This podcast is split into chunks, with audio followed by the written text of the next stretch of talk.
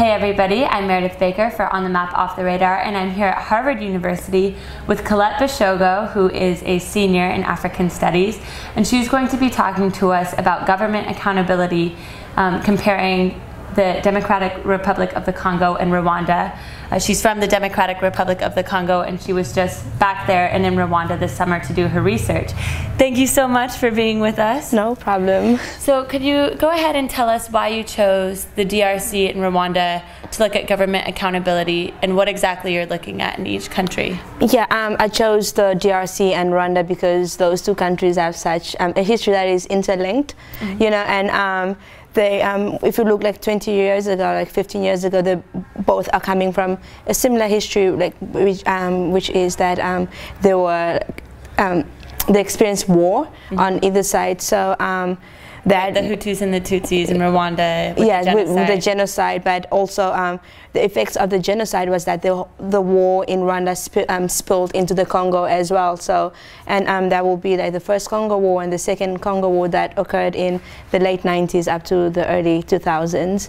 So um, that is just the history that the two countries have in common, and sorry, that's okay. I um, I was looking at um, two cities, um, one in Rwanda and one in Congo, and these two cities share a border. And the reason why I was so interested in these two, two cities is that um, they have sort of a similar history.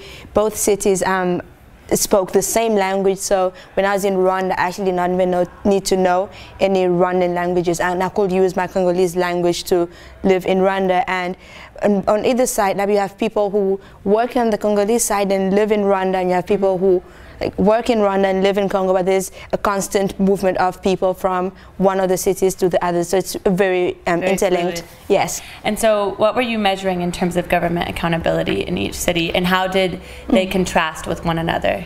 Yes. So I was looking at um, what causes a government to act and what causes a government to provide services you know, to its people. Is it simply because like they have to, or is it like an underlying, you know, like reason, political motive? Political motive. Yeah yes, and um, what um, what I found is that like um, so how I did this is I looked at the election process mm -hmm. and what causes people to vote for a specific candidate and also post-election how do people hold a specific uh, candidate accountable to the promises that they made during the electoral um, process and what I found in Rwanda is that they have um, something, um, it's a binding um, commitment. It's called imihigo, mm -hmm. and it's from the Rwandan tradition, which is that when you come into the public office, you you take a public oath to the people that voted you in, and you say that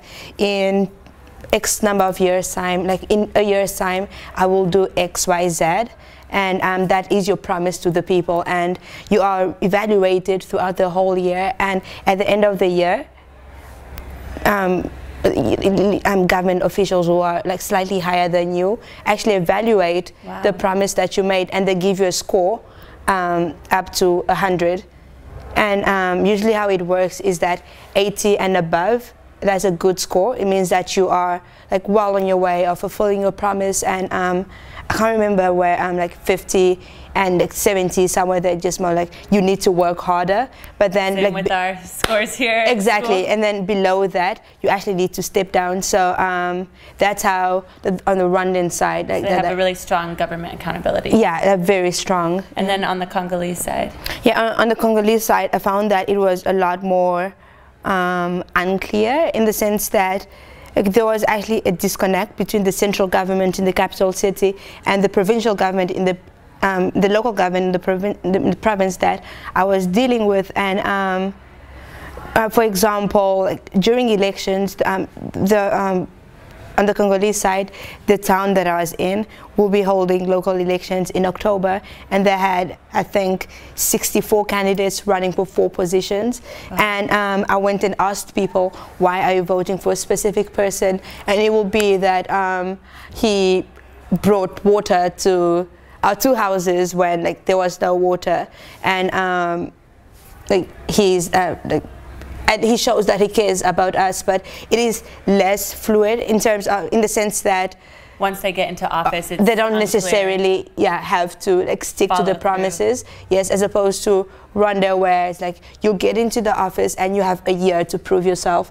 In Congo, it's more of like what can I do to get in the office? You know, like do I need to give people like free bags of rice and then I get in the office and then after that no one really yeah, follows up with you. One of the other things that I found was that on the Congolese side because I was asking how do you fund the projects that you have? You know why is there no water? Is it because there is no money? And um, it was interesting to look at the tax collection method used on the Rwandan side and on the Congolese side. So in in Congo, mm -hmm. every year the local government collects taxes and it takes the sum of the total taxes collected, it sends it, like the to total number of money, sends it all to the central government and then the central government sends back 40 percent. Right. How, who knows how long that will take.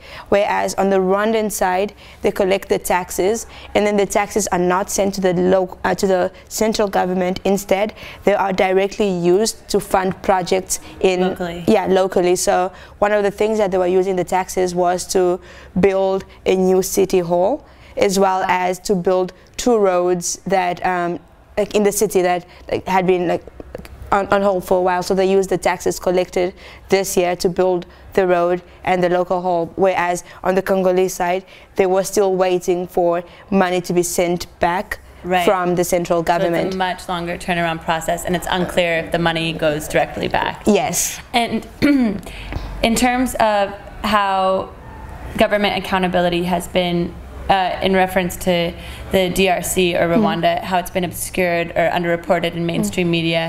Has there been something that really sticks out to you in that?